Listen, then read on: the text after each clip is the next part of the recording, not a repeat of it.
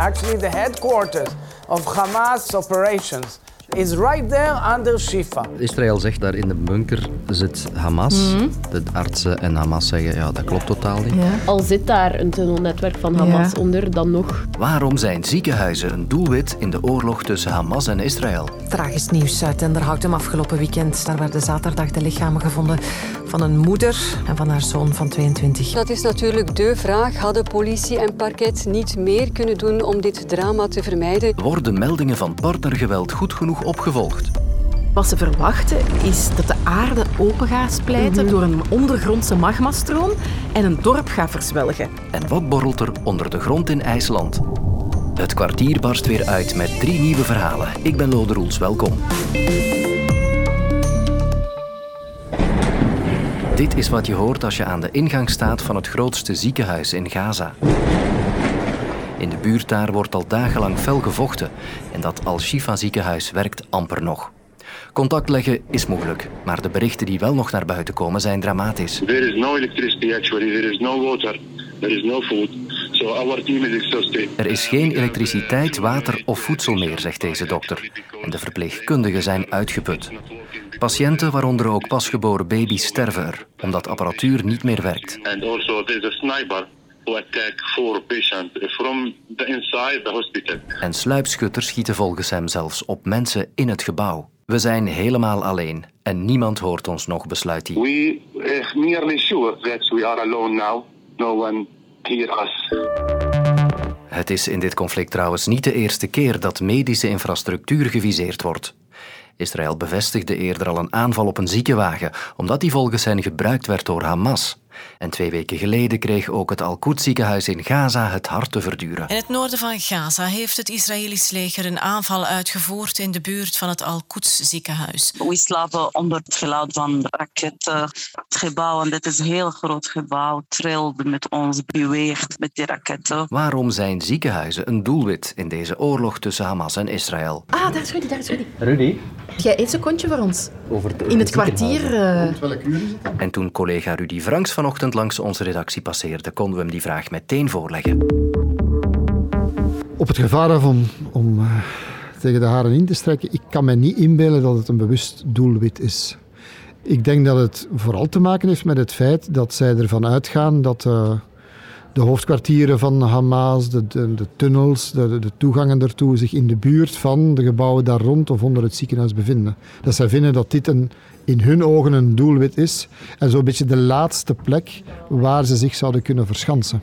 Wil dat dan zeggen dat je dan mag op die manier gaan bestoken? Dat is een andere vraag, want je moet wel bewijzen dat dat gebruikt is daarvoor. Want op dit ogenblik is het eigenlijk het woord van de ene tegen het woord van de andere. Maar je moet wel, en dat wordt vaak vergeten, bij ziekenhuizen, als je ze bestookt, en het beschouwt als een militair doelwit omdat er vijandelijke strijders zouden zijn, dan moet je wel bewijzen dat zij een imminent of een directe bedreiging voor je soldaten. Dat is inderdaad de vraag. Hè. We weten eigenlijk niet of Hamas zich echt verschuilt in de ziekenhuizen. En zelfs als dat het geval zou zijn, dan zijn daar zelfs ook nog regels over natuurlijk. Ah ja, tuurlijk.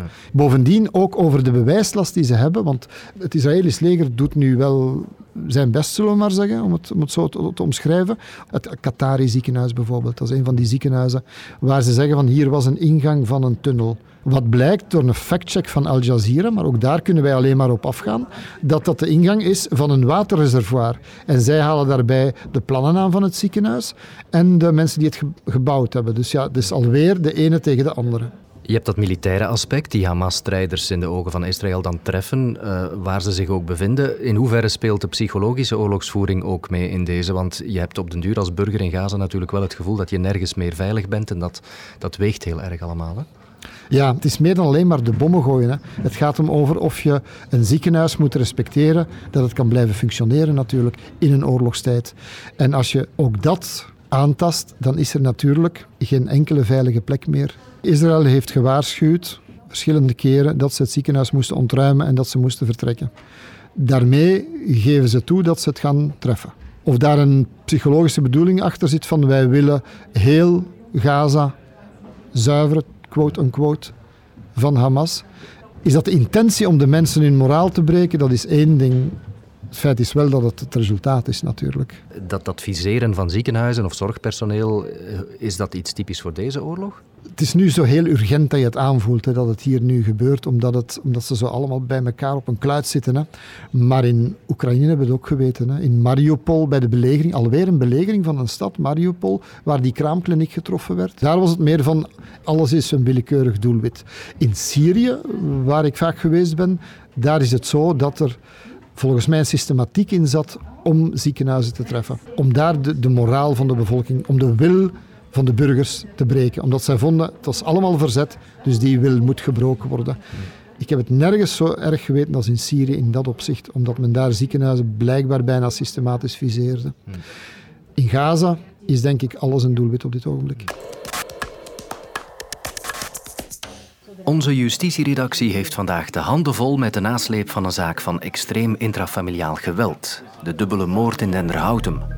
Er is een uh, dubbele moord, dat weten we sinds zaterdag. En daarna... Daarna zijn ze erop uitgekomen dat er eigenlijk eerder al een aangifte gedaan was tegen de vermoedelijke dader. Ja, die dus dader is spoorloos hè, vanaf het begin. Spoorloos, ja. ja. Dus ze vermoeden dat hij zelf uit leven is gestapt. Maar allemaal vraagtekens eigenlijk nog. Hè. Ja, en mhm. vooral over die aangifte. Hè. Wat is daar gebeurd en hoe heeft dat dan toch kunnen leiden tot... Uh, tot die moord. Ja. Marieke van Kouwenbergen, Fatma Taspinaar en Hanne de Cree hebben zich vandaag over dat dossier gebogen. Ah, parket belt mij net. Ja. Ja? Ja, ja. U bent nog op zoek naar de informatie die ik u gevraagd heb, ja.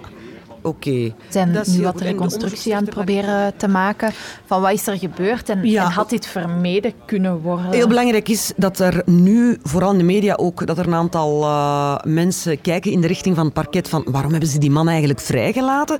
He, er was toch een uh, contactverbod opgelegd en er was toch een klacht tegen hem. Hoe komt het dat het parket die man zomaar vrijlaat? Dus wij proberen inzage te krijgen ook in dat dossier om na te gaan van waren er aanwijzingen, was er misschien al eerder melding Was er al geweld binnen dat koppel? Het komt ook heel vaak voor. Hè. Het zit overal bijna bij meneer Van Spreken. Dus het is heel gruwelijk. Er is een vrouw vermoord, er is haar, haar zoon is vermoord. Ja, dan willen mensen graag antwoorden van had dat, had dat kunnen vermeden worden en, en hoe? En hoe kunnen we dat in de toekomst vermijden? Dat is wat wij nu proberen te reconstrueren, maar we proberen dat echt te doen op basis van feiten en niet op basis van emoties.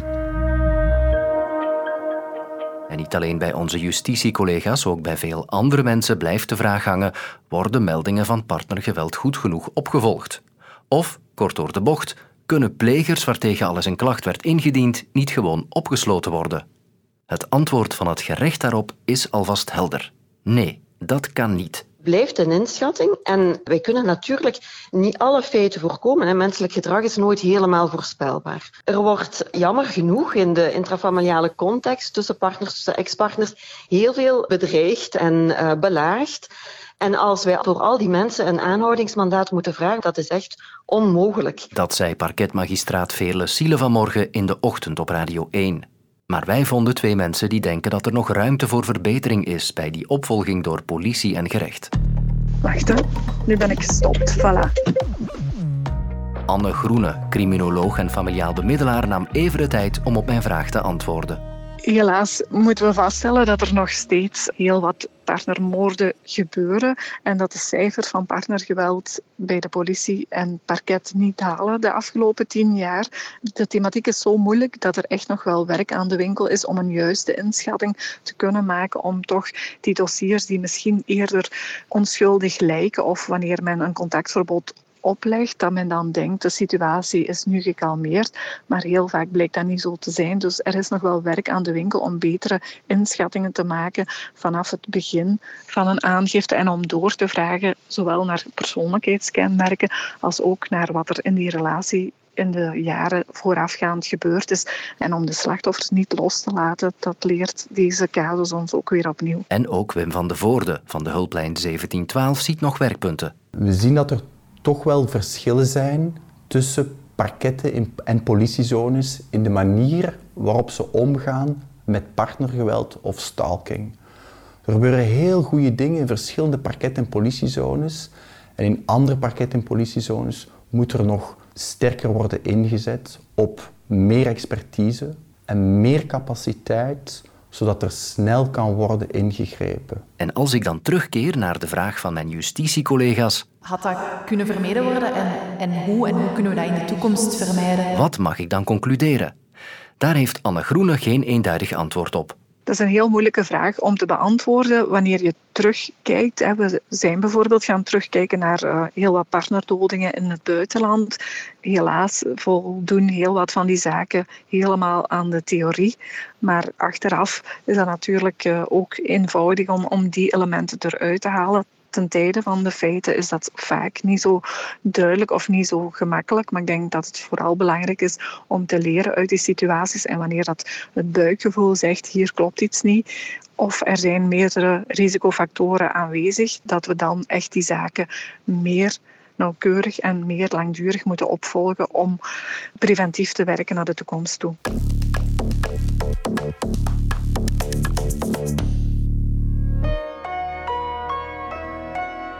Neem je nu mee naar IJsland. Een prachtige eilandenstaat omringd door de Atlantische Oceaan. Je kan er naartoe voor lange wandelingen in de bergen met indrukwekkende watervallen, maar ook voor vulkanen. Die lokken vaak toeristen. Maar eentje daarvan veroorzaakt nu toch vooral dreiging. De Fagradalsfjall, een vulkaan op een schiereiland in het zuidwesten van IJsland. En volgens experts komt er een ongeziene uitbarsting aan. En dus zijn alle 4000 inwoners van Grindavik, een dorpje in de buurt, geëvacueerd. Toch niet altijd evident in vulkanisch gebied wonen. Dat weet ook Jeroen van Nieuwenhoven, een Belgische natuurfotograaf die IJsland thuis mag noemen. Ja, wij denken daar wel over na, maar we zijn daar niet echt mee bezig. Er zijn wel heel veel interessante dingen die daaraan verbonden zijn. Bijvoorbeeld, eh, als ik mijn verwarming hier opendraai, dan loopt daar geen verwarmd water in. Dat is geothermisch water dat uit de grond komt. Onze elektriciteit wordt opgewekt met geothermische energie. En dat zijn wel dingen waar we natuurlijk wel mee bezig zijn. Maar ja, dat er zo een tikkende tijdbom in uw achtertuin ligt, bij wijze van spreken, dat is niet echt iets waar de meeste mensen dagdagelijks mee bezig zijn. Ik denk dat moest je daar zo over nadenken, dat je ja, permanent in angst zou leven, dat zou geen manier van leven zijn. Maar die regio waar dat zich nu afspeelt, ligt in een regio waar de meeste mensen in IJsland wonen. Dat ligt daar al 800 jaar bij wijze van spreken stil. En nu, sinds 2020, is dat opeens wakker geworden. Dat is toch wel iets dat, uh, dat niet zo normaal meer is voor ons. En het is een beetje bang afwachten wat de toekomst brengt nu.